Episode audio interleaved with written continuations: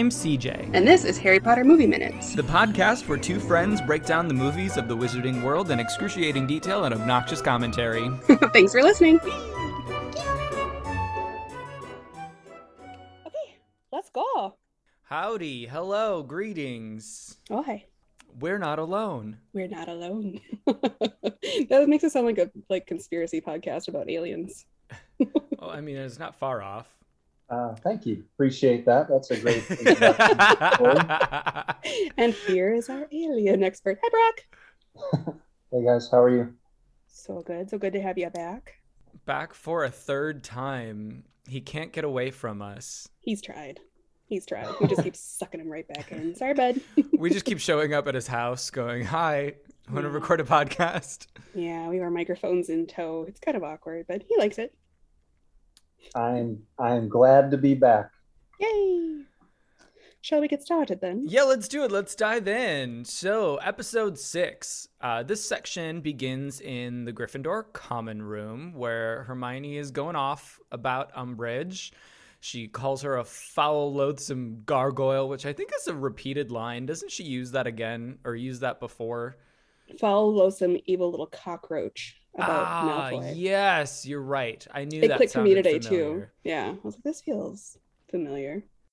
But yes, uh, Umbridge is awful, and she's taking over the school, and she's not actually teaching them. Um, she's interrupted by a radio broadcast that is coming from a giant light bulb. we got to talk about this radio. Thank you, uh, Brock. You're our um, what was that megaphone like radio? Oh, gramophone. Yeah, the, the gramophone. Yes. Thing? So, as our audio expert, fuck is this radio? I have no idea what goes on like in the world of technology at Hogwarts or lack of technology. I'm I'm not sure there is a valid explanation for what was going on with that. I think I, again, I think they're just like, and it's quirky. I'm like, but it's the '90s. we, we had more advanced. We had boom boxes. We had, for sure and I just get I get that there's like aren't there there were radios that had like tubes in them. Yes? Yes definitely. But a, a giant light bulb? Like I feel like we're taking some well, liberties here this... I thought it was I thought it was funny that it was just a giant light bulb that had like a radio face on one side. And I'm like hmm is this like wizards tampering with muggle gear and then they like magic it together and they're like hey look i made a radio. Could be. Uh maybe. I don't know. It was giving me arthur weasley mad genius uh kind of vibes. I don't know. I don't hate it. It was just a little weird. Um i i, I hmm the idea that it's a light bulb bothers me because electricity is not supposed to work on Hogwarts grounds. Oh. And like radios aren't supposed to work on Hogwarts grounds. Fuck, you're right. Yeah. Um, I get it. Like making the audience read things from a newspaper or listen to a character read them is not an ideal. We already talked about it being a handicap of the medium in a previous episode. Yeah. Um, where we're hearing things like this. Um, voiced over to yeah, introduce it, it. It it is what it is. I I feel like saying like there's no electricity at Hogwarts is a little pedantic, but what are we here for if not that? Precisely. Um. Anyway, so this there's this radio broadcast happening, and it is featuring. Fudge, the prime minister or the minister for magic, excuse me, Fudge, uh, and he is pinning the recent disappearances on notorious mass murderer Sirius Black. Someone says Harry's name and they look around kind of somewhat comically. Hermione does a what the crap and like looks behind her. Uh, Harry and Ron seem to notice uh, the source is the fireplace. Turns out it's Sirius's head, speak of the devil, uh, right there in the fire. Kind of. I uh, no honestly, look, no. I'm just thankful it's not Ember Jesus again. I'm glad I said it's no longer Fire Jesus, but explain this. Explain how from one movie to the next he's gotten so much more advanced. And like, I didn't think there were two different kinds of Floo powder, right? Maybe there's Floo powder in logs. Was he at home with me? It doesn't make any sense. It's a weird hologram, right? And Yes, I don't. but he's not quite in it either. Did you notice that he's like kind of fading in and out his face? Right. Yeah, it's it- giving me like Zordon vibes that time that he almost died. I said Force Ghost, like from from Star Wars. You're our only hope. Like, We're giving really great, uh, really great references here. Anyone born after 2000, just do your research. I, I don't have anything for you. Anyway, it, it really is incredible that now they've they've had two chances with something that is explained very clearly in the books. You just stick your head in, and then your head's there. And they they've gone two different directions, and they've been wrong both times. They've somehow succeeded at doing this incorrectly twice. Congratulations. Yeah. Oh, whatever. Uh, so Sirius asks the trio what's going on with Umbridge, and he kind of fills them in on what's going on outside the school. That Fudge is really paranoid. That Dumbledore, Dumbledore is assembling an army to take on the Ministry, and as a result, he's being a d-bag and he's blocking the Order's efforts every chance he can get. He ends here with a very like abrupt, like someone's coming, you're on your own. hey, that too. I'm like, I'm sorry, he's at home. right, like he's in Grimmauld Place. What does it matter if someone's coming? It was the opposite. It was, but we can't get into all that because that doesn't even happen this early, right? It's way later. No, he it wants to talk to doesn't. Sirius and gets caught by Umbridge. Fine. Why has Sirius got to go? you live alone. So in the book, this is that conversation when Sirius gets really shitty towards Harry and said like because he offers to come and visit them at their not next Hogsmeade visit, and Harry's like, "No, you absolutely can't." Um, and he says something really shitty here about um, Your father would have thought it was worth the risk. right. Harry is less like James than he thought. The risk would have made it fun for James. Nobody's coming. You live alone. you know what it almost felt like is like you ever been on, you ever been on the phone with your mom and she's like, "Oh, someone's beeping in." You're like, "I know they're not." You just they're you just want to get off the phone. Like, Yeah. You just oh someone's coming. You live alone. in the book he says i can hear creature coming down the stairs and it's like what what the fuck do you care he's literally he was your mad slave and wanted to get off. Yeah, that in Yeah. that situation he was mad and wanted to get out of the phone the conversation. So he said, "I hear a creature coming. I gotta go." Yeah, so it kind of splits the difference between the two in a way that doesn't make sense, right? So it's as if as if he hears creature coming and just wants to get off the phone, but Yeah. it, that's not a valid excuse. And the uh, so instead he incorporates the the fear of the time where he hears Umbridge, but we don't see Umbridge, so the fear Yeah. doesn't make sense. Yeah, and it's also It's- felt as useless as the last time in four when he's like, "Keep your friends close, Harry. Bye bye." yeah this conversation does actually nothing outside of giving them the idea for dumbledore's army yeah, you're on your own. Bye. okay, just always peacing out, huh? Great guy. oh yeah great father figure hmm Uh, so the trio stand up uh, away from the fireplace and they approach the window where our favorite character, the weather, is doing more acting in the scene than anyone else. I wrote, I'm like, should it feel this sinister? Like, it's supposed to be like an inspirational moment of like, you know what, we got an idea. We're gonna fight back. Like, maybe just thunder would have been fine, but this felt like Frankenstein's monster was being created. Like, it felt like a weird, sinister moment. yeah, yeah. This thunderstorm is raging out there and everything is dramatic. Hermione makes the pronouncement that he's really out there. And it's like, yeah, no shit. Yeah, What? Okay.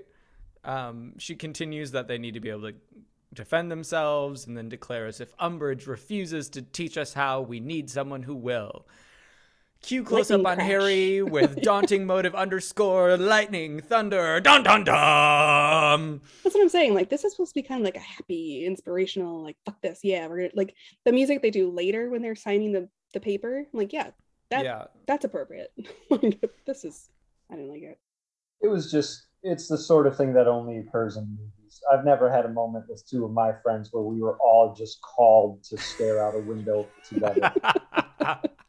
Wait, what? No, not really.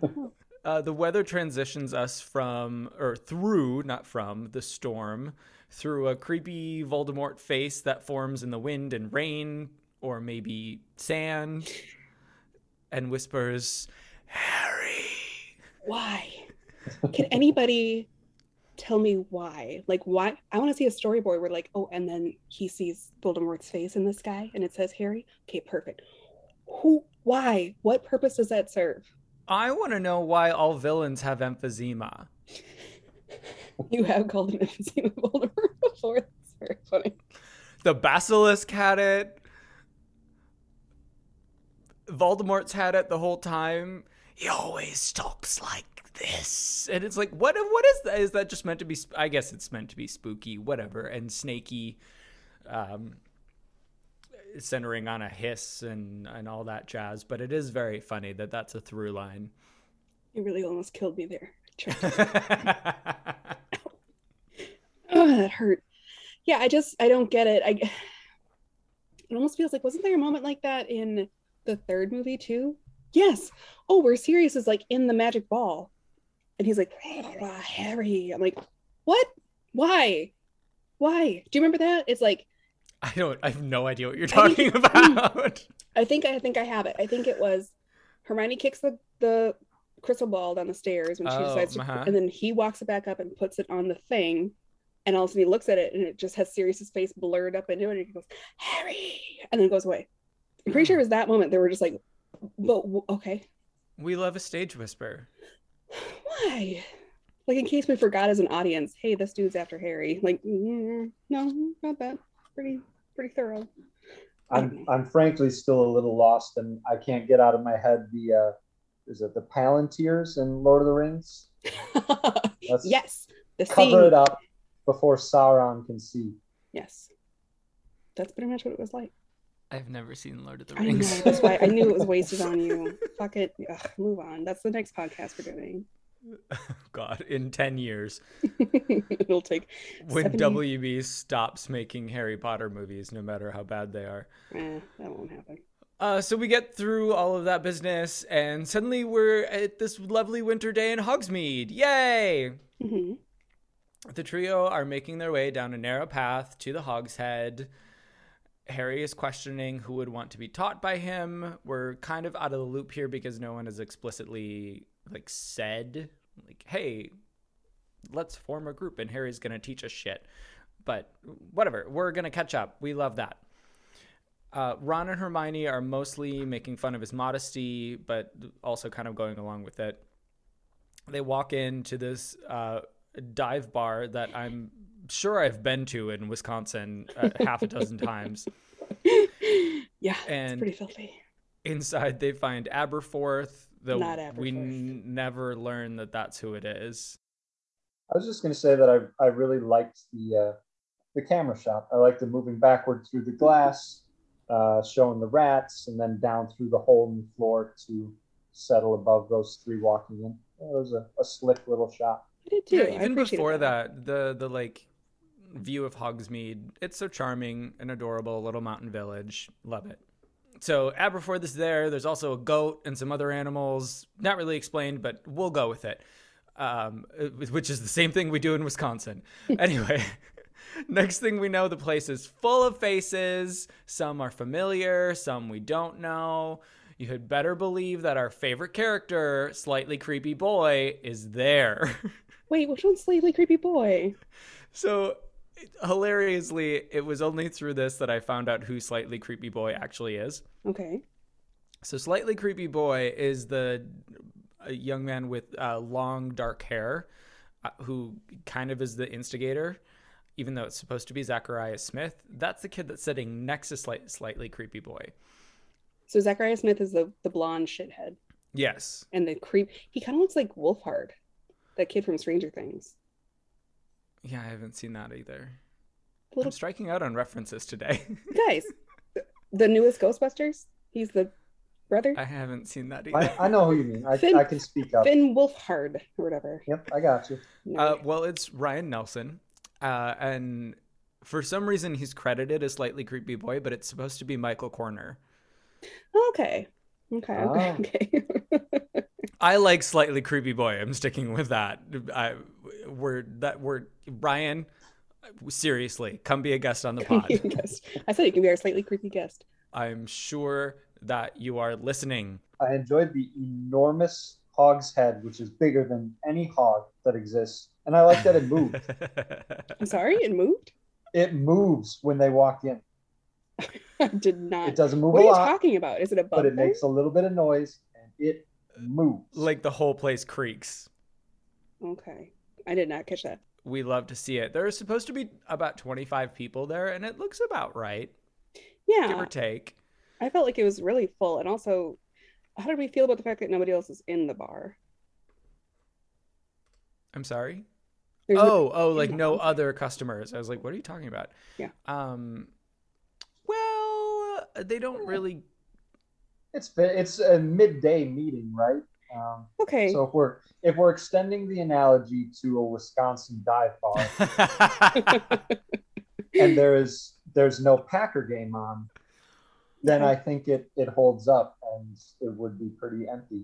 Yep, it would be the barman, maybe one regular. Uh, so Hermione tries to lead the meeting, but it's very quickly derailed by speculation and uh, kind of confrontation, really. And immediately, almost immediately, Harry thinks he sees through everybody's motive for showing up. They all just want to learn about what happened the night that Cedric dies. Dies? Died. Past tense. He's already dead and he proceeds to kind of tell everyone off and say like i'm a loser let's get out of here nobody actually wants to learn from me but little luna bless her heart uh, jumps in asking about his ability to produce a patronus and hermione confirms that he can neville ron and hermione also come to his defense listing his accolades but his modesty kicks in again and he launches into his little monologue about not knowing what he was doing. It was all luck and he had help and blah, blah, blah, blah, blah, whatever. Everybody's like, yeah, you still did all these incredible things. Like, all we did is show up to class and like get detention and probably go home heartbroken from some horrible confrontation. Anyway, uh, truthfully, Harry really brings down the mood here, but Hermione rebuts gently but also dramatically, saying that Vol. She even says Voldemort's name out loud. It might be the first time. I did not fact check this. It might be the first time that she says it out loud in the films. I believe so. Well, at Which least I'm like confident it is in the books. it is in the Yeah. yeah.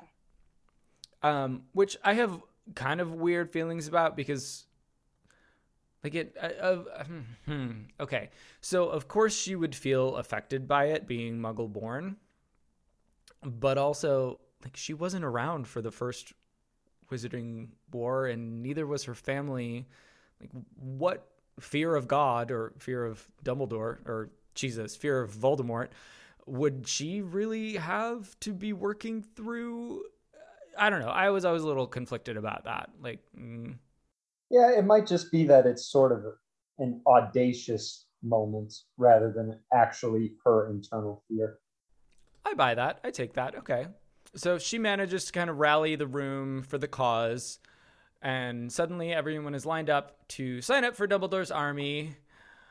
Huge book bitch. I'm sure we all know what I'm about to say. I'm sure you both have the same thing.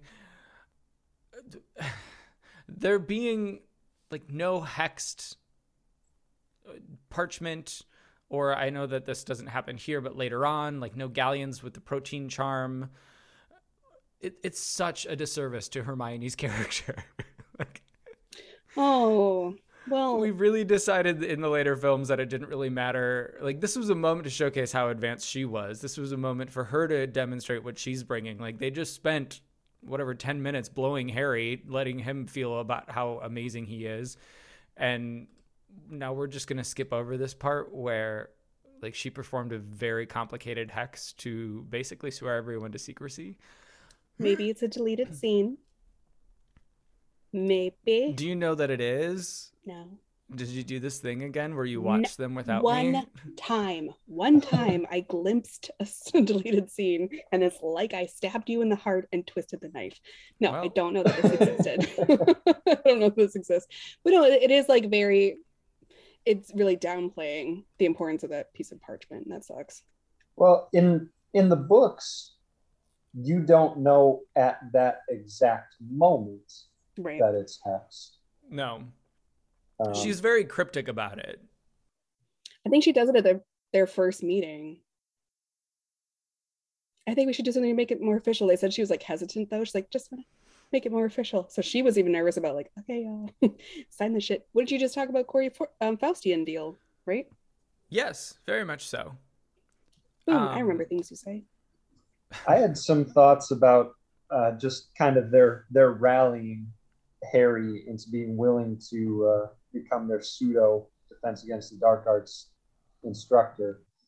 One is that Neville refers to the he goes, oh, he, he killed the basilisk with the basilisk, excuse me, with a sword in Dumbledore's office. Has everybody been in Dumbledore's office? I, my only note on the scene is why is everybody talking so quietly? Like it's supposed to be like a rapid scene of like he did this and he did this and he did this and he did oh he did oh he like, everybody's so like gently speaking. I'm like why what are we trying to not be overheard because nobody's there? It's just y'all. Like I don't I don't like I, the delivery of the scene. I thought was bizarre overall, but yeah, also yeah, you know that sword in Dumbledore's office? No, like I haven't been there.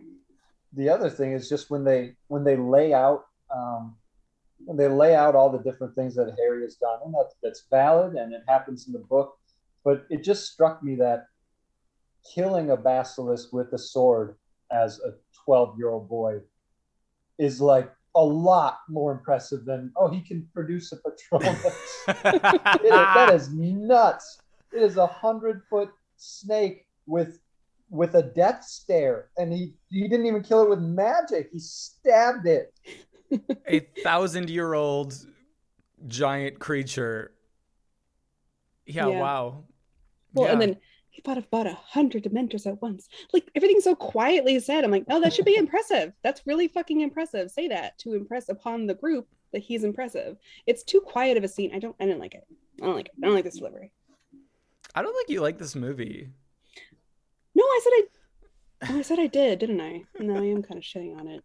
No, there are things I like. Well, the very next note I have when they are signing that is I said I do love a good fucking excitement score though. Like I said, this score when they're signing, they're all excited. I'm like, yeah, that should have been. We could have even done that like building up when they're in the um, common room, and then we had this meeting, and then it cues up again. I don't know that. Okay, yeah, you're right. I am shitting on this movie. All right, anyway, we should keep going.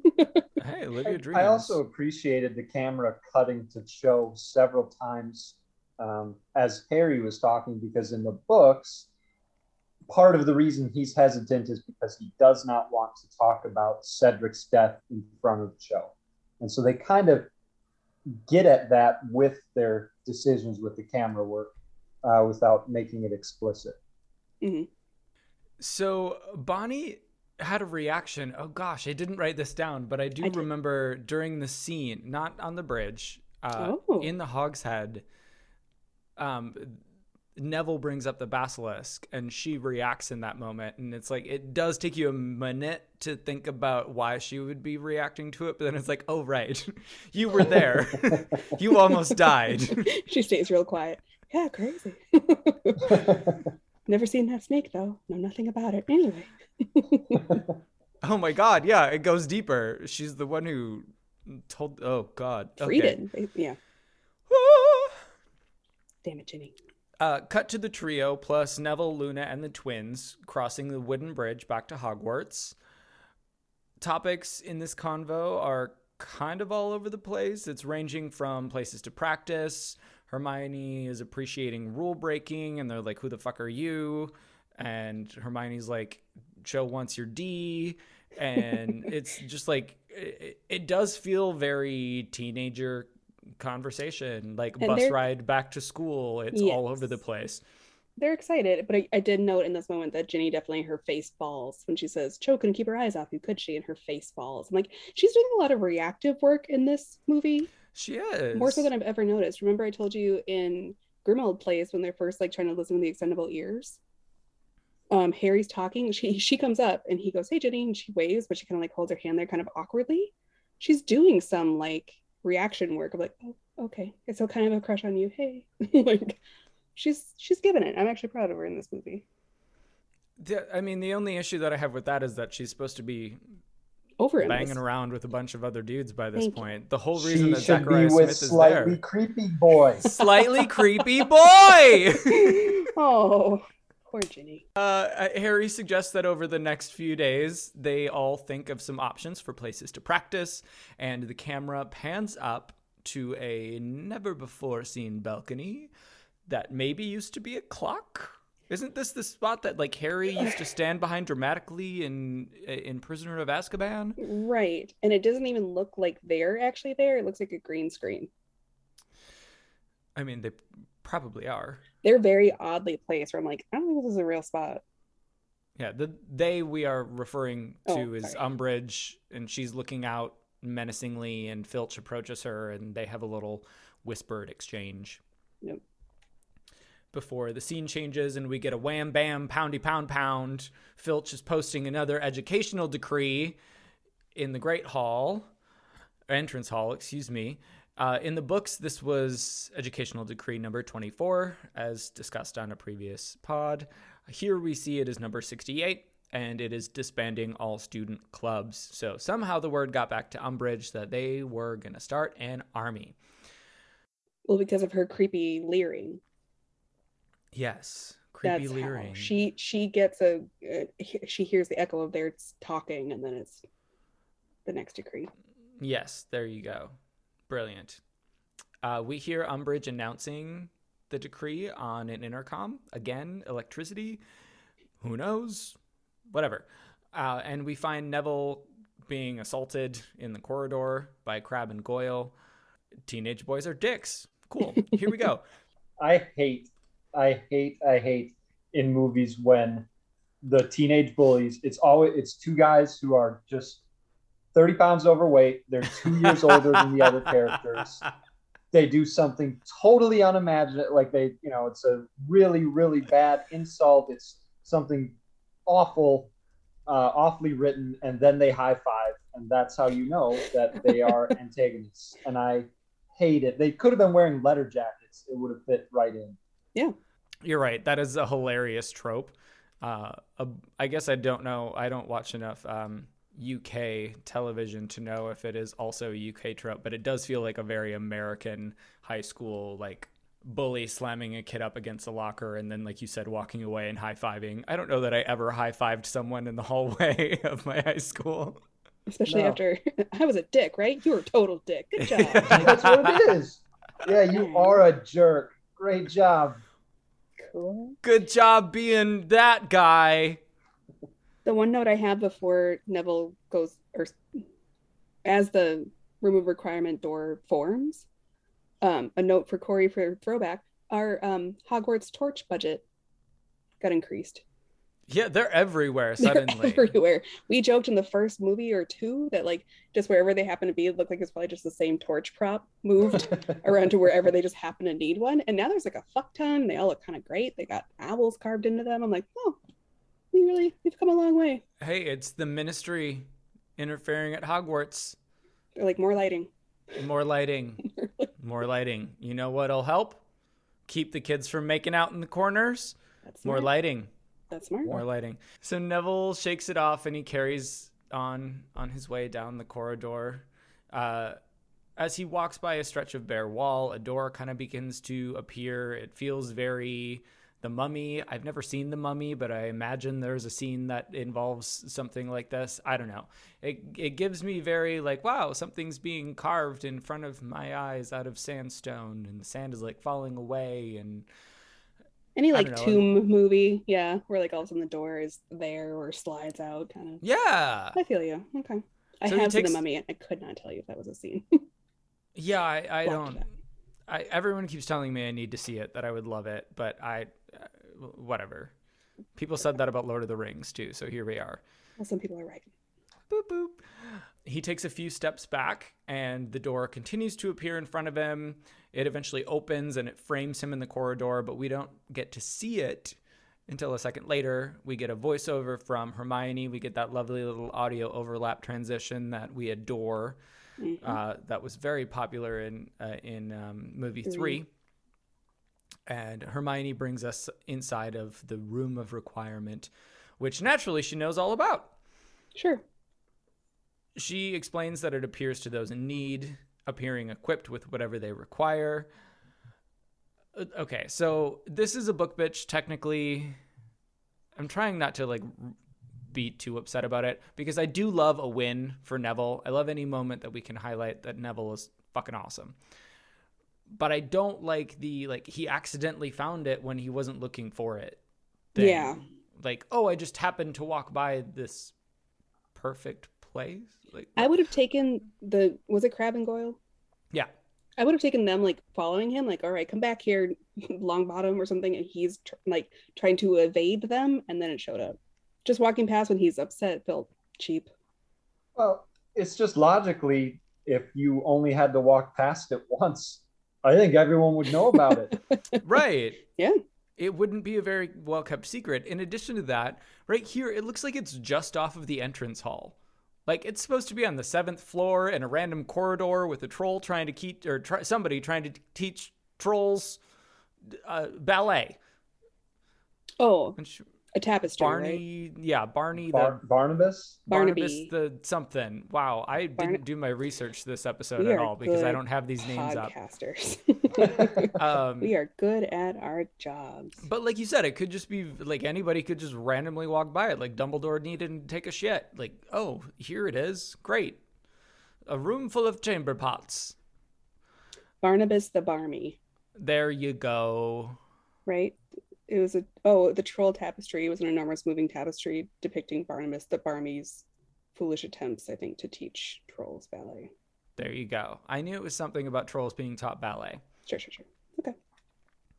Um, so my book bitch here, in addition to that, is that we don't have Dobby. Oh, Dobby tells Harry about the room of requirement, and he knows about it because he takes drunken Winky there. got drunk Winky. Oh, we miss so much. So I understand we're condensing the plot of a very detailed book, and we have characters that are involved in this in the book that don't exist. So, like, okay, I get it, but it does feel very much like we let's go. We don't have time. We don't have time. Let's go. We got a spot. Let's go. I Yeah. will say though, I really love Harry's line here where he says it's like Hogwarts wants us to fight back. That was good writing. This is the only movie that was not written by oh my god, I just had his name up. What was it? This is the only film that was the screenplay that was not written by Steve Kloves. Oh, Really? Um, yeah, he was offered it and apparently turned it down because of exhaustion. okay, fair. Uh, and who was the screenwriter for this one? I did have this up before and I just closed the tab. Uh, so Michael Goldenberg wrote the screenplay for Order of the Phoenix. It's the only Okay. one that wasn't written by uh, Stephen Kloves. Hmm. And I think that you can tell. Like, we've already made a couple of comments about things feeling a little wonky. And I think it's just because, oh, we've gotten used to Stephen's writing for four films and now suddenly we're thrown into Michael's.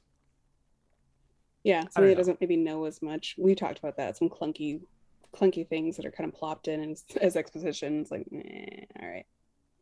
Well, and I'll just say that I mean, you've mentioned, of course, you're going to have to make some cuts. It's such a long book, but the runtime of this movie, not that long. No. Two hours 15? Mm-mm. Yeah, it really isn't. Especially when you consider how much longer it is than all of the other books. Like the only one close to it is um, Goblet of Fire. Yeah, no, they had time to to flesh this out a little differently than they did, but Uh, and then there we are. We're in the first meeting of Dumbledore's army. Everyone is lined up in front of this little magical crash test dummy. do not like it. Don't like it. Never have. I Think it's weird. I saw it move today, and I went, no. My first visceral reaction was, oh god, it moved. Like I don't need a dummy to move. I never, I never need a dummy to move. So I've okay. I feel like I sailed past the room of requirement a little bit. What are your guys' thoughts here? On how it looks, Yes. How does it look? This is our first introduction to it. I felt lied to because the room is supposed to be like appropriate for whatever you need, like based on the what whatever your needs. This felt like no, this is the way it is. It always looks this way. I'm like, should it? Right. For so I agree. It's supposed to be amorphous and, and change based on your needs. Um, I envisioned almost just a, a warehouse. You just need space and the pillows that they mentioned, The pillows, And- the cushions, the books, the bookcases with all the bookcases with with spell work available. Um, that's- Sneakoscopes. Like, Yeah. There's a, a whole bunch of shit that's supposed to be in there, and this just looks like an empty room. I don't know. This feels a little bit like the um the chamber under the st- under the what am I talking about? The chamber of secrets? Or it's just Is like this what- huge Is is that what you're talking about? I don't know. hold on. What was the one? No, which one am I in? The first one, no. Yeah, so more more chamber of secrets, it's just like this big, wide open arch stone, yeah, chamber where it's like, uh-huh. No, I don't know. I didn't I didn't like it. I didn't care for the aesthetic of it, to be honest. Yeah, and this uh, even just this concept of like everybody lining up and one at a time practicing Expelliarmus against this crash test dummy Yeah, that's boring as shit. was like that's not what Well- happens. There's something super bizarre going on here. So first they say that we the room equips you with whatever you need, you know, the reason that you need it, whatever you require. And so the room provided this dummy. And they use the dummy for Expelliarmus. You don't need a dummy to practice Expelliarmus. Yeah. You need a dummy if you want to practice Stupefy. Do they use a dummy when they practice Stupefy? No, they do that on each other. they fling each other around. Right. And there's no cushions, there's no mats, there's just like a metal grate, which I'm like, again, the metal grate I think only comes in handy later when uh Ginny like eviscerates the dummy or whatever. But I'm like, but how would the room know that they're gonna explode the dummy? like what why provide I didn't no, I didn't like it. I, don't, I don't like it. yeah, I really really wanted more out of not only the room of requirement which I dislike that it was in like she initially introduces it as the come and go room. Doesn't she? I think she says the come and go room and then she says otherwise known as the room of requirement. I'm like, no, no, no, no, no, no, no. Come and go room is used like once when Dobby introduces it, and it's never mentioned again. Well, the joke of the room is everybody calls it something different. That's also true. That's that's what she can't be like, oh, also known as. I'm like, no, you don't know that. Everybody calls it something different because different people discovered it at different times. I did like the little Easter egg of Ron uh, bringing up the hypothetical of somebody who needs to go to the bathroom because that is a callback to Dumbledore mentioning it for the first time in the fourth book. Yes, Love I appreciated that. too. Yeah, that was good. Okay. Although, again, the, the squibs, that's totally lost on the squibs. That's for people who know the books well. No, it's great for the squibs because haha, fart joke. Oh, that's also true. toilet humor. That's why it's in there. It's great. Poops are funny. so we're treated to a lovely little montage of some DA meetings and then interspersed with some defense against the dark arts lessons where they aren't using magic. And there's also clips of Filch trying to catch students from five feet away. I hated the chase scene with Filch where it's just like, oh, they're just out of reach and then they disappear behind that wall. Dag nabbit. Like, I'm like, what is, what are we watching? I just wrote, I don't need Filch times two. No, I don't need him there. I don't need him. He's not funny. It's not a funny bit. I don't like him. I don't need this. I really feel like our next podcast, other instead of Lord of the Rings, really needs to be a deep dive into how he got so many cameos in these films. Okay, maybe that'll be my probably unanswerable question someday. Like, Here's what I found out. Does he know? Because it doesn't make sense. Like, if they need to get rid of a character, that's the character you can get rid of, and you're not losing any fucking plot. Right. We have a villain every movie. We're good. We have Voldemort at, at all times. We have Malfoy at all times. We have uh Umbridge in this one. We have villains a, a, plenty. We don't need Filch. I don't need Filch. So, with the bit of him not being able to catch them going into the room, what exactly are we supposed to believe? Like, why could they not have just gone directly to Umbridge and said, they're in the, the come and go room that apparently everybody knows about? And she would have been like, cool, great, we're, we're going to camp out and wait.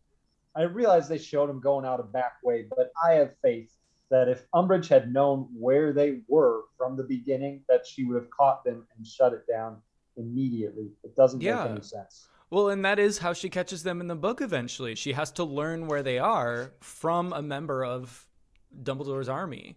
And it's only after that that she's able to find them because the whole bit with the room, which again they never really explain, but whatever, uh, we don't explain things in these movies, um, is that you know they are looking for a place that they can't be found.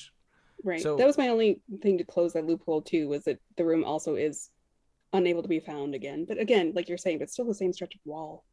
Like you know, it's still the same stretch of wall. He's sitting in front of it, like they know where they are, even if it's. eh, I, I don't know. I didn't. I didn't need this bit of Filch trying to catch them, trying to catch them. Whatever.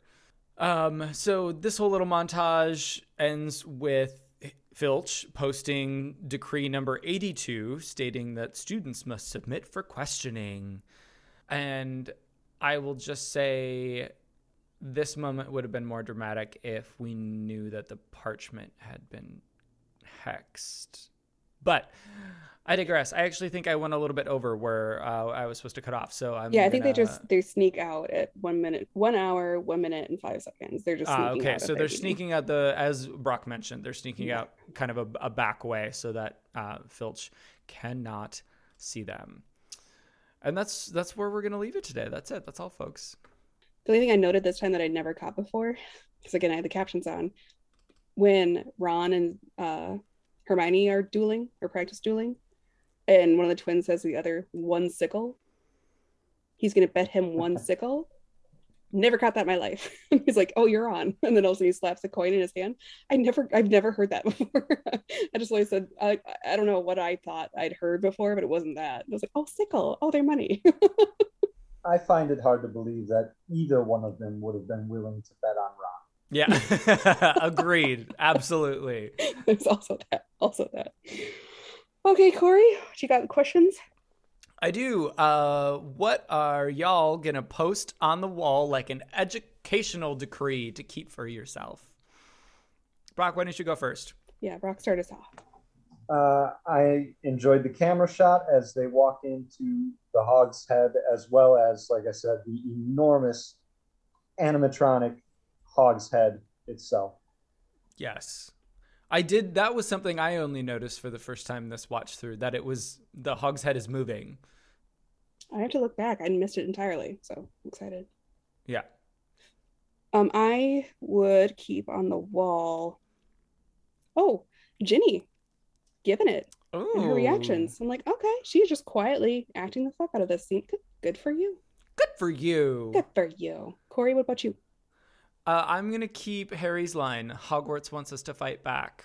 hmm I've always liked that, especially with the little score that you said that you appreciated. The "Come on, we're gonna do it" score. Yay. Um, we love it. Okay. Uh, what are you going to stupefy at a DA meeting? Um, it was the manner in which Neville found the room of requirement. Uh, just walking past it once, you know, that logically doesn't hold up, and I, I didn't think that it would have been so difficult um, to make that accurate to the books. Yeah. Agreed. Hundred percent agreed. Um, the Force Ghost of Sirius in the fire. I didn't like it. now that I came up with the Zordon idea, I'm actually kind of into it. I don't know if that just speaks to my childhood, I guess. I don't know. Yeah. What, about- what did you not like? What would you? So it just, uh, it feels like we got to this point in the script and Steve was like, oh shit, we gotta go. Like I had been looking forward to seeing scenes with Dumbledore's army for years. I was so excited to see that, and it's mushed into like a two minute montage. Yeah. But some upbeat we- music though. Oh Huh? yeah, great music, great music. Isn't that enough for you? Can I do it? Yeah, let's say yes. Let's say yes. I'm sorry, Pumpkin. So that's not something specific that I'm cutting. It's just I'm just whining about that. What else is new?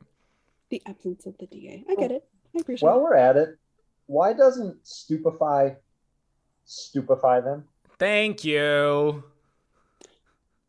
What do you mean? Like kind of paralyze them a bit or It's just to knock them out. Oh. Oh. Yeah, wouldn't Expelliarmus be more of like a disarming? Yeah, Your I wand goes mean, away, maybe you get pushed back. Yeah. they turn Expelliarmus into like a throw you across the room uh, in the movies, but in the books, it literally just it flings your wand out of your hand. That's that's all that's supposed to happen there. Yeah, don't worry about it. Okay, Corey, do you have a puke this week? I do have a puke, What's your puke? and it's only slightly disturbing. Mm. It's more hilarious, uh, and it comes with like it builds off of how many people actually know about the room of requirement. Like we know that it was used by many many people. Uh, we can base that off of the number of items that were hidden in there. You know, I think Draco refers to it as the room of hidden things or the room of lost things or something like that in book six. Um, and so it's been used for centuries by students, maybe only that one time when they needed to hide something, maybe several times. We don't know how many people. But like, how many kids do you think stumbled across it and used it for uh, Nope. I mean, come on. This is come a PG on. podcast. Look, okay? if you are at boarding school and you have nowhere to go, you're sharing a, a bedroom, a dorm room with four or five other people. Look, I refuse to believe that every 17 year old that graduated Hogwarts was a virgin. And I even further refuse to believe that no one used that goddamn room to hook up. It comes equipped with whatever you need. Oh like, come Listen, on. baby, listen, baby, I got a spot. It's got contraceptives. It's got silk sheets. Whatever Oh, music you want, no. whatever music you want, it's gonna be playing. we Why could have every a small podcast? orchestra. Like, Why? anything Why, why, you why we want. get here every time? Every time You we can get have here. butterbeer, champagne, whatever you want. Also, that's the other thing. Like, it could be a bomb ass party room. Like, forget getting freaky, but be like, oh, hey, like they're already always talking about sneaking down to the kitchens to get stuff. Which mm, that is true. The the room cannot supply food. That is Oh. explicitly stated. Stated. Staten. Hi. Staten Island. Um, that is explicitly stated. Okay. We don't talk about Whatever, whatever Island. house elves have to clean up after it's used for that are pissed. But right, God, I they're mean, using it on. again. it should clean itself. Okay. If it's really a great room, it should clean itself.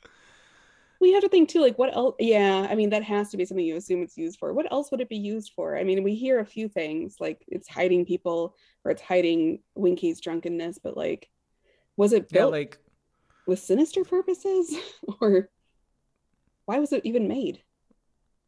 I mean, No, like a study room. You Do we know during- who created it? finals week?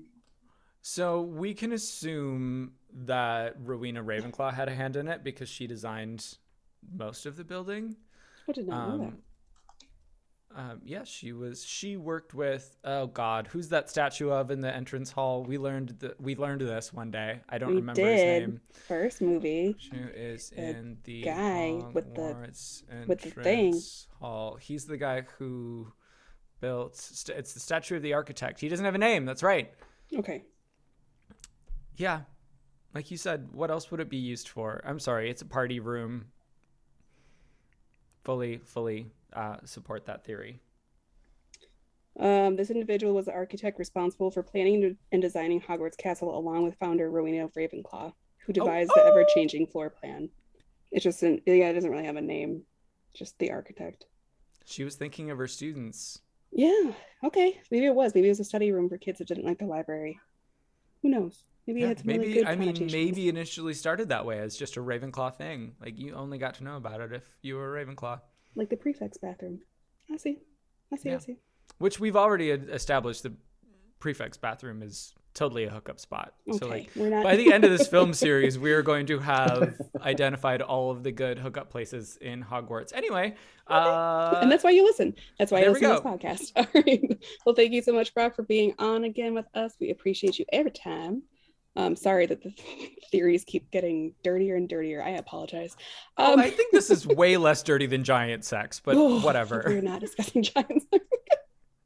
you remember the giant sex conversation? I do. Uh, that's yeah. That's one that I was on. Yeah. So great. yes, I do recall. Awesome. This is your fault. Okay. Thank you all for joining us and listening in. Listen in next week. Find us on all the socials on the YouTube, TikTok, Instagram.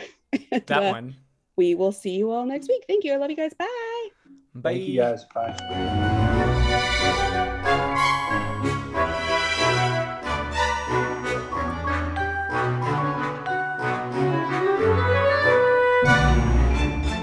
Not my Aberforth.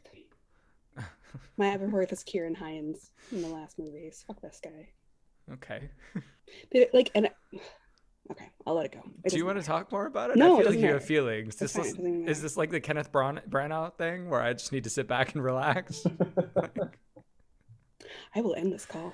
I will hang up so fast. No, it's not that. It's just he's he's played by this dude in this movie, right? But we don't actually say that it's Aberforth, and we don't actually say that that's the barman. That's his only scene. It's just dude with a goat who walks out. We're like, all right, so we can do the math there that that's Aberforth. But in the seven se- uh, seven movie eighth movie, it's Ciarán Hinds, who's yes a lover of mine from a long time ago. I've loved him ever since Persuasion. That was made in the '90s. He's a beautiful man. Um, He's a lover of yours? yeah. What? yes, he's like 80 years old now. But I, oh, no wonder you feel so strongly. we have a long standing thing. Blushing now.